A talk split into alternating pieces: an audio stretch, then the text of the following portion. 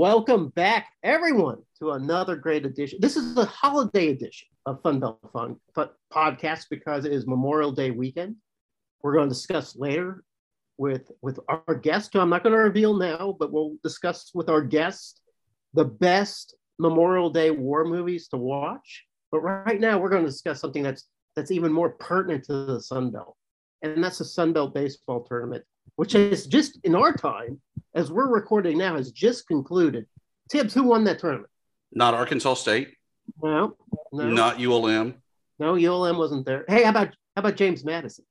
Uh, they got to be in the league first. Oh, that's right, that's right. So maybe next year. Okay, go on. Surprisingly, not Texas State. Ooh. What? Hey, what about Troy? Not Troy. Troy was a semifinalist, Okay, yeah, Troy did well. Yeah, but it was more importantly your favorite team, the Louisiana Lafayette Raging Cajuns. No, my favorite team, South Alabama. Oh, okay. Then somebody's favorite team, Louisiana Lafayette Raging Cajuns. Now, Pretty I did. I did want the Cajuns to win, and I'll tell you why. And Shane, you may say, Jeremy, this is terrible logic. It's not going to work, and you can say that from the outside because you because you you can kind of look and see that sometimes Sun Belt logic isn't the best logic. So you being new to the Sun Belt, you could probably sniff that out right away. But I'm thinking because the Cajuns win, that opens the door just slightly for a chance at four Sun Belt teams making the NCAA tournament. Am I crazy, Shane? Yes. No, I think I think that probably did it. um, Yeah. I you, think Shane. you know. I think the question is at this point, will there be six new Sun Belt teams or future belt teams or however you want to put it? Because will a couple of those Conference USA teams get in too? Like I think you know it could be huge, huge for uh, Sun Belt baseball going forward this tournament. We know Southern Miss is going in, right? We know that. Marshall's not getting in because they really blow at uh, baseball at the moment. We don't think it's James Madison. So you're thinking maybe it's ODU, the most mysterious newbie in the Sun Belt? Yeah, I'm I'm going by I think it was D1baseball.com, one of their latest bracketologies. They had ODU as the last team in. Hmm. So they're they're right there on the edge. They really could have used a win last night. Yeah. Didn't get it. But um yeah, I think they're right there. It could be it could be six of the 14 new Sun Belt teams, which is pretty incredible if you look at it that way. And um maybe only five. I, I don't think it'll be just four, but um yeah, it's Sun Belt baseball is looking incredible right now. Tibbs, you're thinking, no, no way in hell the Sun Belt gets four. You don't think that happens? I don't. I, I think when Louisiana Lafayette won the conference tournament, I think that actually bumped out Coastal Carolina so that you're only going to see Texas State, Georgia Southern, and the Raging Cajuns in the postseason. I think it's a three bid. Still impressive that there's three teams in the postseason. Oh, definitely. Coastal getting punted out of the tournament by Troy was a bit of a surprise. Troy's always kind of been that kind of team, though. They're always that team that doesn't stick to the script, kind of ruins everything for everybody. Uh, Coastal Carolina may be on the outside looking in. We'll have to see. I put it. I I, I kind of posed that that that scenario on the twitters, and it was met with a mixture of guffaws and yeah, that could happen. So I guess we'll see. I guess we'll see on Monday. Uh, I forget exactly what time. I think it's close to prime time. They have the selection show, but we will see for sure then. I think So- the more interesting thing is to see do we have two Sunbelt teams hosting? We already know that Georgia Southern is going to be a host, but can Texas State, even though they lost in the semifinals, can they still host? That's a good question. And here's another question I, I have to ask. At the beginning of the season, Tibbs, when we're just starting with baseball, when we're kind of sifting through the data, did we even think Georgia Southern was going to be a contender? Let alone now we're talking about them hosting. No, even when I went to go see them live and in person, they were a good team, no doubt.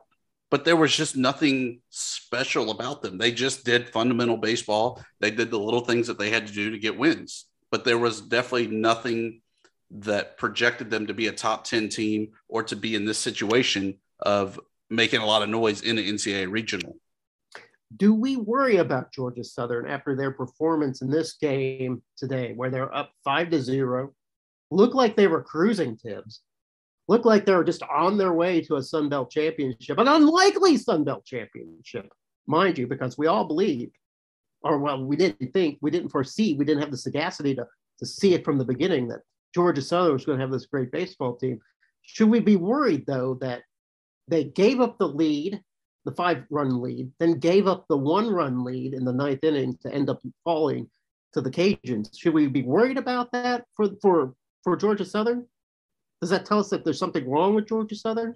I don't think it's anything wrong. I think that they coasted, assuming that they had already won the game before they actually won the game. And I think that this is hopefully a lesson learned and that they keep the pedal down all nine innings, maybe even all 10 innings, whenever they're in the NCAA regionals to ensure that they come away with victories. Hmm. I think you also kind of got to look at if they are hosting the atmosphere there. That's going to be something can kind of carry them through things a little bit. You know, you, you get a different response when somebody gets a couple runs back from you when you got your home crowd there than when you're on a neutral site like they were this weekend, which I, I have to think covering some other regionals previously, that home crowd can make a huge difference.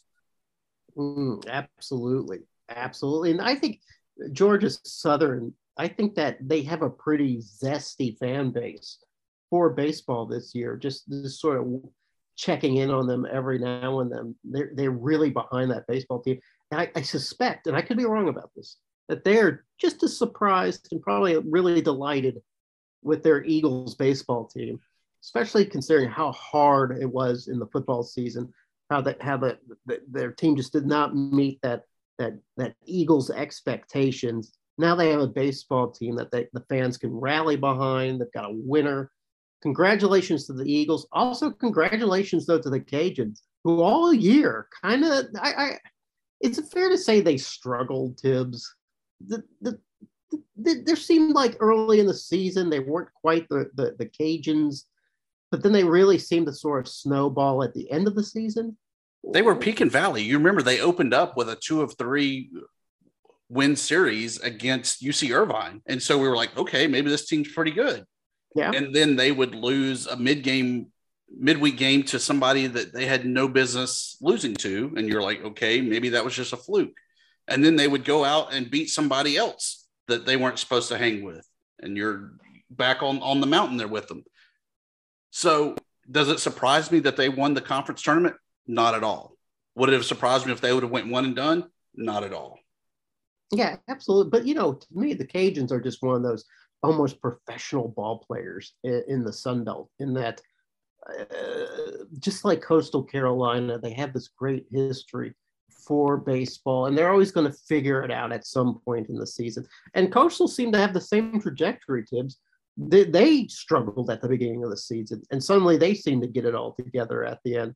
Uh, I know you don't think Coastal ends up making it. I, Shane, you were looking at the Baseball America or whatever metrics. Where did they have Coastal Carolina? I will have to try to look that back up. I don't remember. Dang it, Shane! They had, I believe they had four in. So like, I gotta see where they were. Let me look it up.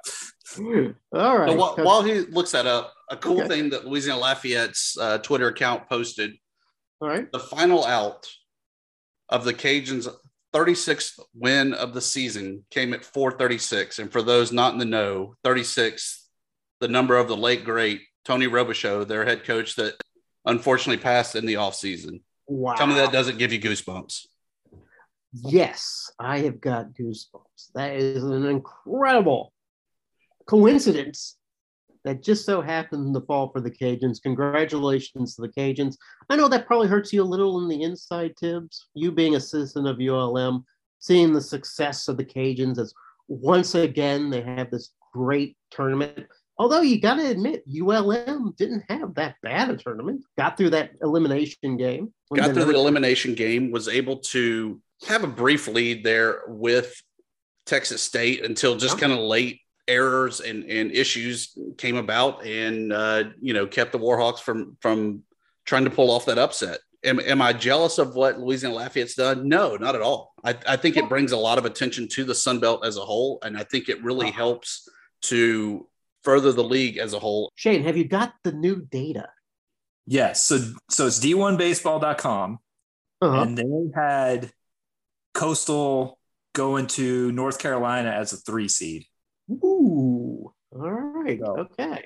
I mean, I think this was from last night. There's been some other teams probably steal some bids here recently, but they're pretty high on all four Sunbelt teams, really, like going in as far as that large stuff goes. I- like their note at the beginning of the article was if Louisiana Lafayette wins today, that makes four Sunbelt teams.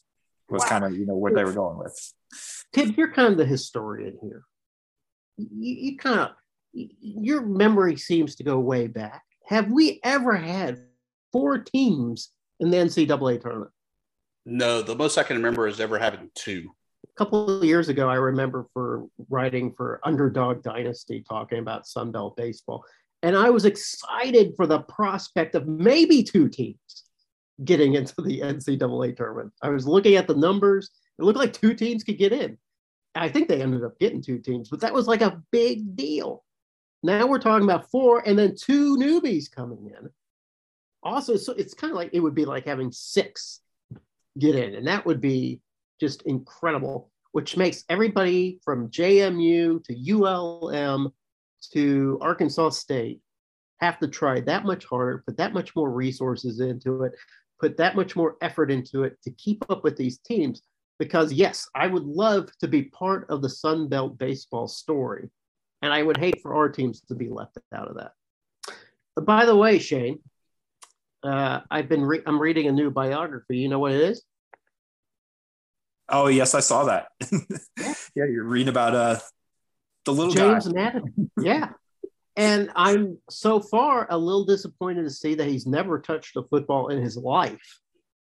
Yeah, I I don't know what position he would have played. What was he like five four something like that? He was, Like, he was a diminutive man with big ideas, sure. But, you know, it's just like uh, I was just a little, little, like a little bit of almost like buyer's remorse on JMU that James Madison isn't founded off a guy who could, you know, at least hit a three pointer. But I don't think he had that uh, that game either. yeah, I don't know what games he would have been uh, playing a lot of. It, it was a You know what? bit- He seems he seems like a bumper pool guy to me. maybe. You know, I've been I've been to his house Yeah. not too far away from here. There wasn't a basketball goal in the driveway or anything like that. I don't know. Yeah, I don't know what to think of that guy. Like, but uh, You know, maybe he played jai alai or uh yeah. Or bocce ball. I, I don't know. I, I don't know what maybe James. You know, it was kind of funny. I I'm reading this biography, which is like one of the premier biographies of James Madison. It just says, it just blatantly says, we don't know anything about his childhood. So he could have been know- All American Heisman Trophy winner. Yeah, he could have. He could have been like a great baseball player. We'd never know. Except, you know, the invention of baseball sort of is- came after his death. But other than that, Details. Details. Yeah. Yeah, he could have been a fine athlete. We know George Washington was a good athlete.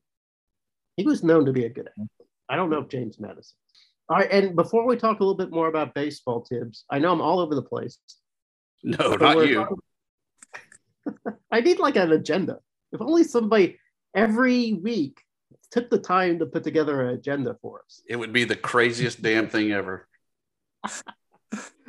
Memorial Day, a lot of barbecue goes on. You know, a lot of people get together, they'll have a have a beer, they have barbecue. What is the best thing to barbecue on Memorial Day? Or grill. Let's not say barbecue. That's that that makes it that's a little too specific. What's the best thing to hmm. grill on Memorial Day? How how can you not love grilling some form of dead cow, whether it be steaks, brisket? It's the best. In fact, I, I'm I'm ready to go to dinner now. But you know, I, I am committed to the show, and and and since we still have a guest to to bring on, Yeah. we still Mhm. have more to talk about. I just have to sit here and and think in the back of my mind about brisket and steaks. yeah, throwing if we're just grilling, throwing a steak Now- on a grill sounds like the best idea to me. I don't know. We given our You different guys, given the geography of everyone here, uh, we probably don't want to get into a barbecue discussion because it might that might have to be its own episode, like before we really get deep dive into barbecue. So Shane, I am accusing you and Thibodeaux both of being East Coast elites for suggesting steak on Memorial Day when it should be hot dogs and hamburgers. That is the right answer All right. for Memorial. depends on The if you're having a big party, you're not throwing steaks on for everybody. You just got the true. family around. Uh, I- I'll spend a little bit more money on some steaks if it's just me and my my kids and my family, but Wouldn't that be a cool move though? can't Wouldn't be. that You be- dogs. Wouldn't that be a cool move though? If like you had like a party, like you had 30 people over, and you know, you bring out the tray of meat and everybody's like, Oh, here comes the hamburgers. And it's actually filet, filet mignon. And you're just like, Oh yeah, I just I just happen to have these hanging out. Yeah, these $40 cuts of meat. Wouldn't Okay, that be great? We're, we're getting way off topic here, but I I'm not even caught up on this show. But I was watching a little bit of uh, that um, what's it called? We own this city on HBO Oh, okay. about the Baltimore cops and everything. And like one of the ways they found out or kind of like dawned on them that the cops were dirty was because they were like grilling steaks and lobster and stuff at their parties. so, so that just popped into my head when you're talking about that. So yeah. that was almost like that. That was almost a scene. Like the guy brought out the cooler with the steaks and the lobster and everything when the other guys were doing, Fun Belt Podcast and crab legs and Fun Belt Podcast will never be busted for any type of of, of uh, uh, fraud in any way because you won't see us grilling steaks. Or, No, it's that dollar So- store, whatever it is that says meat. uh, Tibbs, do we have anything else to discuss before we, we get our, our guest in? No, bring him on. Thibodeaux, you know who we have in our green room? There's no telling because, like I said, you don't lock the door, and that's how we uh, wound up with Shane. Here's how we get people in the green room. We put it in a wedge of cheese. We leave the door open. And whoever comes in for the cheese has to be a guest on our show. And Wasn't that a cartoon where there was a box also and a stick that you had to pull it? No, no, no, no. We, we don't even need that. We just need the cheese. And guess who took the cheese today? On There's, Memorial Day. there is no telling. Scott Watkins.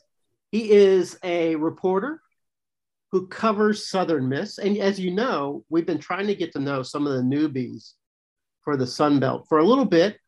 You know, Shane has done a good job keeping us up with with with uh, with James Madison. And Old Dominion. He's been our only Old Dominion source. You know, we've talked a little bit to the guys from Marshall. Those guys are great. Now we've got Scott here, who'll give us an inside scoop of Southern Miss, who happens to Southern Miss happens to be one of college baseball's best teams right now. And we're You know going to hear a little bit about that. Scott, can you tell us a little bit about Southern Miss baseball? I guess this is a, a good uh, segue. Um, yeah, no, they uh, for a time there in April, they looked like the very best team in baseball. They won like 15 straight games. Uh, they have not had the best May. They've not had the best May. They've fallen apart a little bit. Didn't have a great tournament, uh, but at the end of the day, you know, their body of work right now throughout the entire season, they took down a lot of good teams, and they played a Conference USA schedule that was really good. So it looks like they might end up with the you know just inside the uh, top 16 or really just outside the top eight i think that d1 baseball has a number 10 but yeah they're, they're looking good they look like they might host um i think that it's a good thing that louisiana won today because that means more more sunbelt representation as well in this year's tournament so So Conference USA has had a pretty good uh, college baseball season this year, including ODU, which we hadn't really paid attention to in baseball until I started looking at the standings and saw they finished this regular season in third place. Is it how many people from CUSA do you think we'll see in the tournament? Uh, we'll see of course southern miss. We'll see old dominion. Uh, we'll see louisiana tech. Might see utsa that's that's kind of a bubble thing but uh, at least three for sure. So, one of the things we were talking about early, earlier before you uh, came in, we are talking about how some of the best teams in baseball that they normally don't win their or they don't always win their conference tournament. They seem to be kind of just sort of of uh, getting themselves organized for the NCAA tournament. Do you feel like maybe that was the case for Southern Miss? I don't want to think so, you know. Um, but nobody wants nobody wants to take with that kind of attitude. You know, I think going into the tournament, Southern Miss was squarely on the bubble of hosting, and they very much wanted to host. So I think uh, you know they won two games in there, and that's that's good. You know, I think as you mentioned, it's hard to win the conference tournament in baseball, just like it is in basketball. I don't think you can knock teams too much for losing out early in their conference tournaments, really, uh, because you've got 30 games that you play in conference that I think mean a lot more. It's just once they got to the the elimination games, the ball bounced a different way. So um, yeah, I, I think that the committee is going to look at what they did in April and May when it comes to hosting. So do you think that's across the board, not just a Conference USA thing? That that what you do in regular season is a lot bigger, better than what you do in the tournament. I mean, the tournament can definitely make your season if you're say like a ULM in in, in the Sun Belt. They were a 10 seed coming in, they run the table. Obviously, they get that automatic bid. But do you feel that that the tournament can't necessarily hurt you; it can only help you? For certain teams, for certain teams, you know, it's it's all about context. It's all about context. I think if you looked up at like a team like Arkansas, falling apart all through May, they they lost a lot of games. Only wins came against like Illinois, Chicago, and didn't have a good tournament. And they're probably not going to host a regional for the first time in like forever.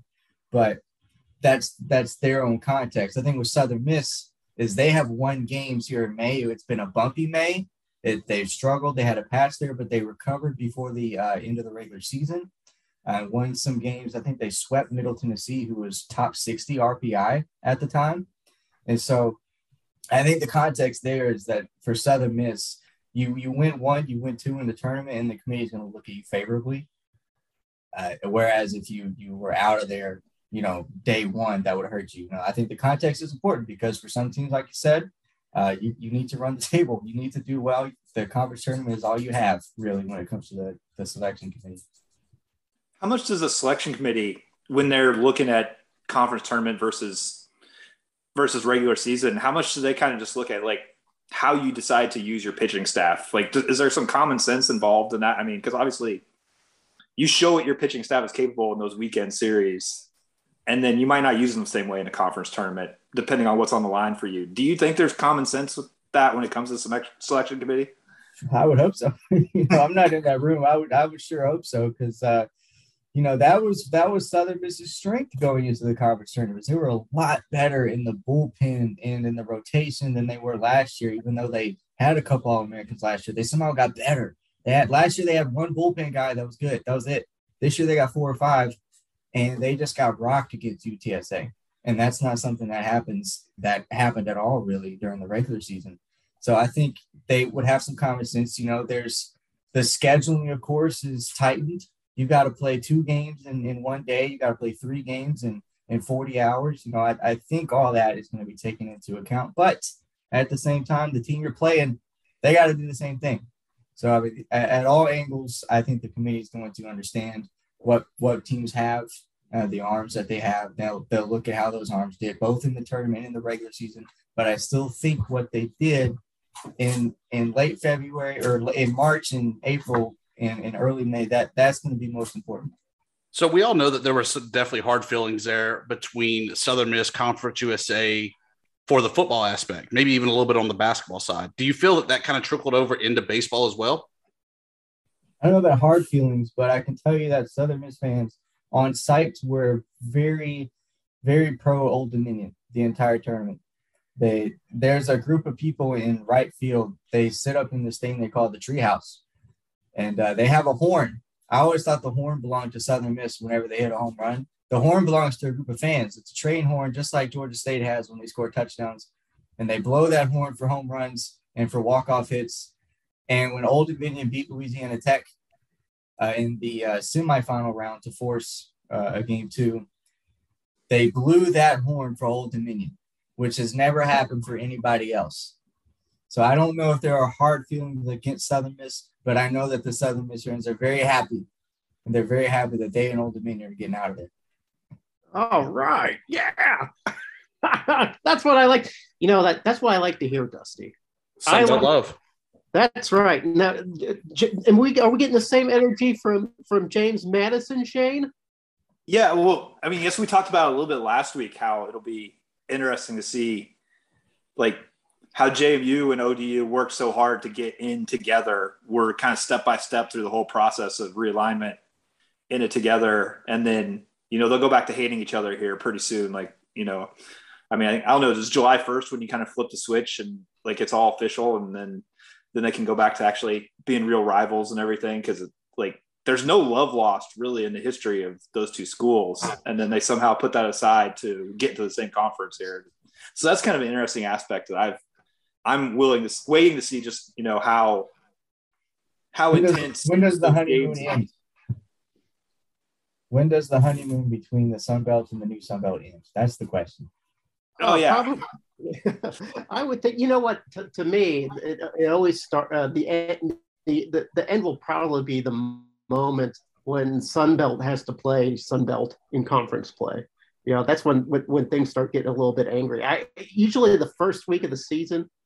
I, I'm all pro anybody. You know what? I want I want everybody in the Sun Belt to win their games. But as soon as it starts getting down to the nitty gritty, so one of the questions we've had, Scott, is what the hell's going on with ODU? We just haven't heard from them much.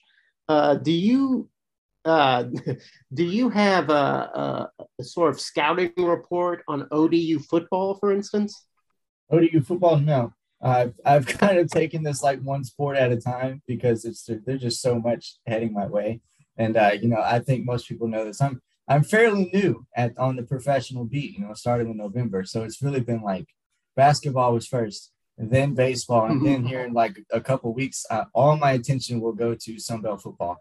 But um, no, I, I have no idea what's going on on the Old Dominion front, and I would agree they're they're kind of quiet. Like I see stuff from James, I see stuff from James Madison all the time, all the time. Yes. I never, I never hear from Old Dominion. I hear from Old Dominion baseball, of course, but football, I Mhm. nothing, absolutely nothing. They're the unicorn of the Sun Belt. Do they exist? They, I will they say might- this. I'll say this on Friday, September second. I think I will be the biggest Old Dominion fan I've, I've ever been in my entire life when they play Virginia Tech at home. I think we all will be. Absolutely. I might even go to Burger King and get a crown. Wait a second. Why why this hatred for Virginia Tech? Oh, I hate Virginia Tech. I love the Sun Belt. Big Sun Belt guy. Got the. Oh, fleece- okay, all right. Yeah, J- Jeremy, he, he he tries to play it off like he's new to all this. He's an old South Alabama guy, so he knows Whoa, some no, Sun no, Belt. no, no. Whoa, whoa, whoa. Troy. Troy. He's an old Oh, Troy, my, Whoa. my bad, my bad. Oh, I knew I knew it was a lower Alabama. Whoa. Let's talk a little bit about Southern Miss then. Let's talk about a little bit Southern Miss football. Have you have you even begun to think about Southern Miss football yet? Well, yeah, because I had to cover spring. I had to cover spring football, and uh, they had a good transfer class, so people are excited. And this is the second year of Will Hall. Football is all year round, really. So uh, you know, when it comes to my own beat, of course, yeah, I I, I know what's going on. They're uh, they'll be better. How much better, I don't know, but they they will be better. I mean, it, it's it it doesn't take much to go from the bottom up, so they will be better. Is that how is that kind of feeling uh, for Southern Miss football right now that they're at the bottom, they pit Uh, rock bottom, and now especially not for Southern Miss fans, especially not for Southern Miss fans because they did go 0 and 12 in like the last decade at some point. So certainly not the bottom. They went three and nine last year, but uh, it's more in reference to how the offensive line played. And every single metric you can grade the offensive line, they were dead last in the conference or in, in the country. I'm sorry, in the entire country last year. And so, from the off from the offensive standpoint, you really are starting from the very bottom. Uh, they, in order to win any FBS games last year, they had to put Frank Gore Jr. at quarterback for two games, and that's the only reason they won the last two games. Damn. So you, you talk about the the on the field product there. When fans go to Hattiesburg, what can they expect to see at the Rock? Uh, well, I have seen nothing yet, personally, so I couldn't tell you. I couldn't tell you. I tell you what, uh, this team, they love their coach, and that's all that really matters. You know, you uh, you can tell when you've got a coach that uh, the players rally behind. Sometimes that's a good thing. Sometimes that's a bad thing. That's that's yet to be seen here in this situation. But uh, I think you're going to see, you know, a team that is willing to fight, and that's something that you saw at the end of last year. That's uh, that's not cliche. I'm not trying to throw you the coach speak. I'm not trying to throw you, you know, the the basic stuff that you hear anywhere. That's all based on the last two games. I mean, you got a team that was one and eight, I believe. Their season was over. They have nothing to play for.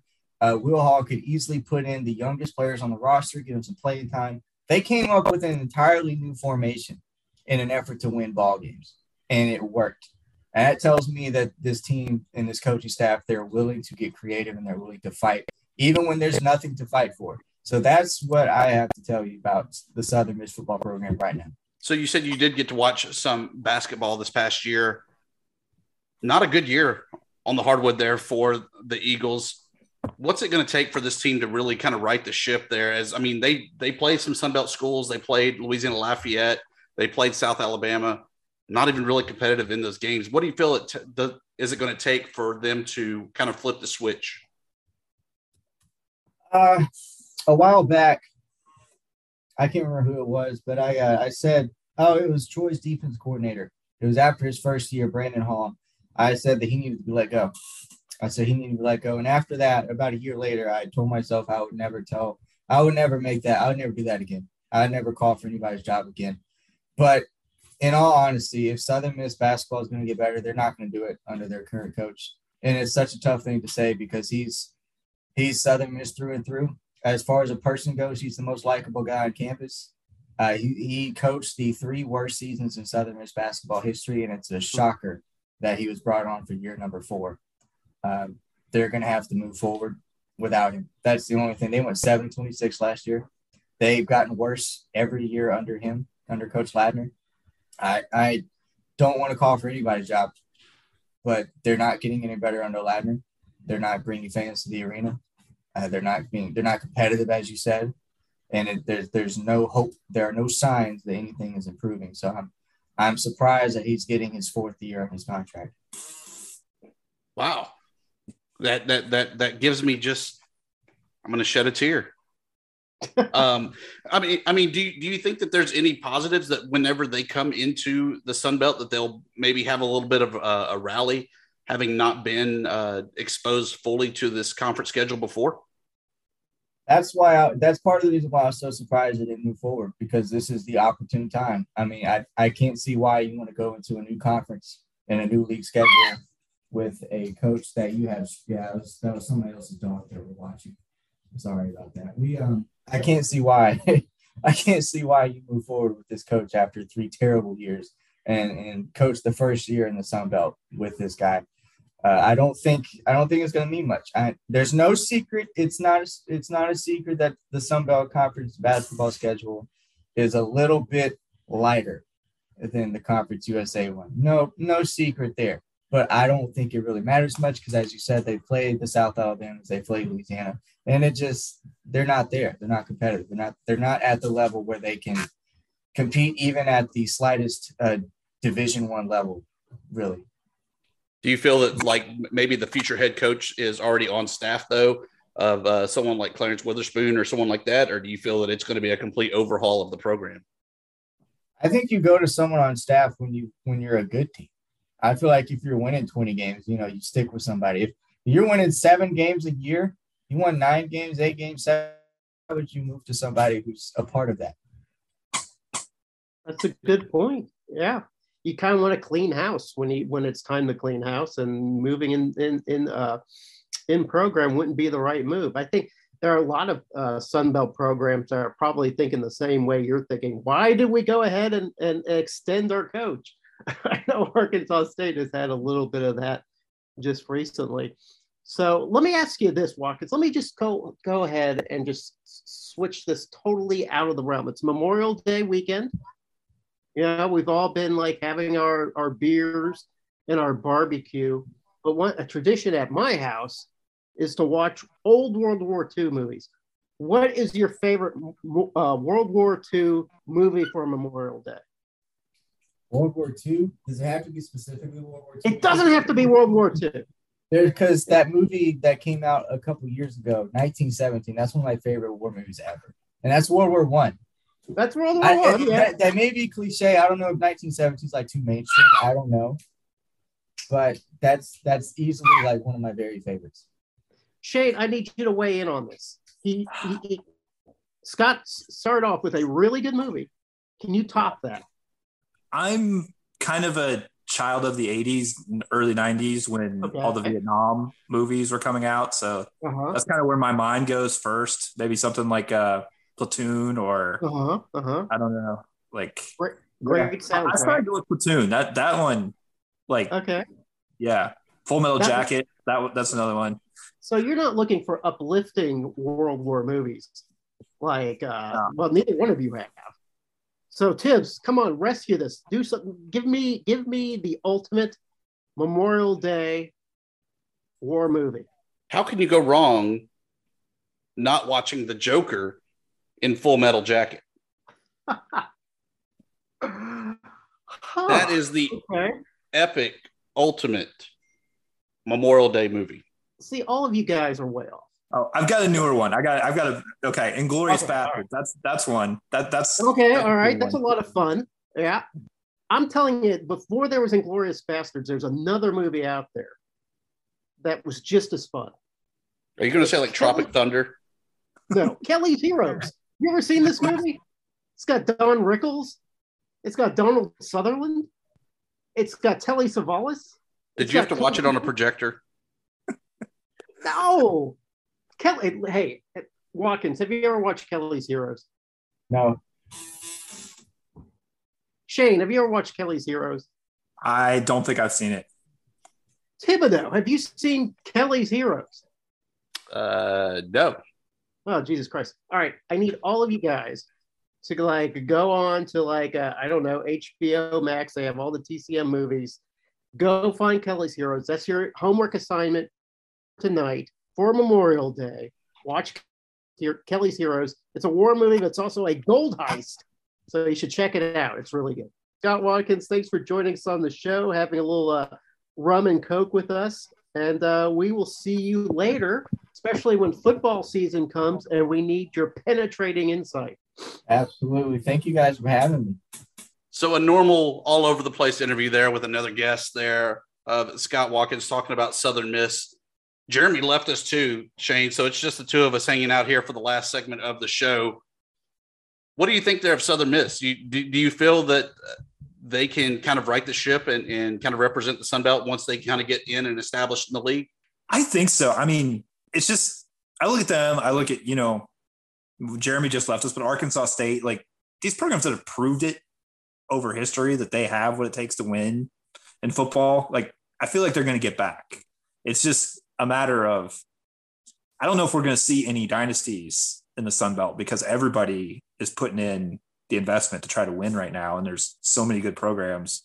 Like I don't see, I don't see Southern Miss staying down like they are. There's just there's too much, there's too much history. There's too much of a fan base. There's too much of people who want to see that program win for the not to turn it around eventually.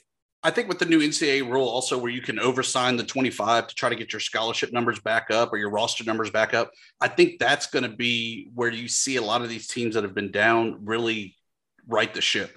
Because as it stood before, when you were limited to 25, you were never going to get caught up on on players to to get your roster uh, filled back up with talent. Now you actually have a fighting chance to get that depth going, get the guys that you need to actually be competitive. I mean, especially when you know you can do it through transfers now too, like as opposed to you, you've seen programs go through the cycle where they're trying to build, they're bringing in some good recruits, they're freshmen, they're not going to contribute for two years, and then the coach gets fired and you're starting all over again. Um, you maybe don't see that as much going forward because, like you said, you can oversign more than 25 and you can bring in guys that can play right away. Um, the, the turnaround should be quicker for a lot of programs. I'm definitely looking forward to see where when this preseason uh, all Sunbelt team or Sunbelt rankings comes out, kind of how the the new guys shake out. Obviously, you would think that someone like a Marshall is going to be in the mix of things right away. Although I know that they they had some guys leave, but I'm just anxious to see where do these new teams kind of fit in at not knowing exactly are they ready for this jump? You know, is James Madison truly ready for this jump? Is Old Dominion, you know, as, as much as we joke of, of them being kind of the unicorn of, of not knowing anything about them, what do we really know about them? And, and are they really ready to compete in FBS and, and one of the, the high end G5 leagues? Yeah. I mean, just from a JMU point of view, I think they're ready to compete. They're going to be competitive. Whether or not they're going to win a lot of games in the first year kind of remains to be seen. There's some question marks. You know, they've got a new quarterback, uh, Colorado State transfer, you know, Todd Centeio. Just how does he fit in? Like, he's a guy who has made some big plays in his career. He also throws a lot of interceptions. Does he improve on that and, you know, kind of carry this offense? It's, there's some question marks for JMU, but there's also talent, there's depth. And like we said, they're not, they're making this jump ready to go from day one as far as like having a full roster an FBS size roster. Like a lot of teams that have made the transition, it took two years. But like like we were talking about before, with being able to oversign, being able to bring in transfers, plus they had the COVID year last year where they could have extra guys. They were ready. That that was just sort of like a bit of you know if there was any silver lining to COVID, that was one thing for JMU was they already had more than the FCS limit. So I think they're ready to compete whether they're ready to win a lot of close games, that remains to be seen. I think that the conference as a whole also they they wrapped up their spring meetings this past week as well. They're definitely committed to having the the league continue to grow and, and shine. To me, one of the big things, obviously, they committed to keeping East West divisions in football, something that we had talked about previously was huge because that was the big reason that you expanded and got the teams that you wanted for the Sun Belt Conference. If the, if there were no divisions, I really don't think Marshall's coming in.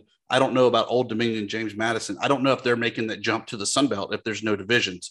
So it was good to see that they're keeping the East West and and we'll still have true divisional champions to battle out in a conference championship game. Yeah, and I think that was the right move. And you know, I could see a scenario where someday, depending on how the next few years play out as far as you know how good the Sun Belt gets, what the playoff looks like, things like that. Maybe there's a scenario someday down the line where you just take the top two ranked teams and put them in a championship game. But I feel like you've got to keep the division structure for the scheduling at the very least. And if you do, then it almost seems better to have the division champions play each other. But like I said, I mean, I think the scheduling aspect of it has to stay you know, for the foreseeable future for the Sun Belt, because like you said, that's a lot of the reason teams chose the Sun Belt over other options when during this whole realignment. When we talked with Scott, we mentioned basketball as well. That was another topic that was brought up in the spring meetings. You know, the the ads really made a commitment to to improve the scheduling, in, improving basketball on the men's and women's basketball side, because right now everyone just wants the easy wins. They don't necessarily want those tough games that you may or may not win. They just want to kind of pad the stats, pad the attendance, and and play the middle of nowhere states in order to you know help the bottom line but that doesn't really help the conference as a whole when you're trying to get that at large bid or even when you're winning the conference tournament there in pensacola that you're automatically going to be a 16 seed or you're going to dayton for the play in the first four as opposed to the conference having a strong enough net ranking that you know you're getting a a a 12 an 11 a 10 seed to to really give yourself a fighting chance. This is something i'm hoping to write about here in the next week or two been trying to talk to some of the coaches and everything around the league is you know when you look at it football is in a great place. We, we were we were talking about it. It's you know maybe six of these 14 new teams in the baseball tournament we've seen multiple bids in softball. Men's soccer is going to be one of the best two or three leagues.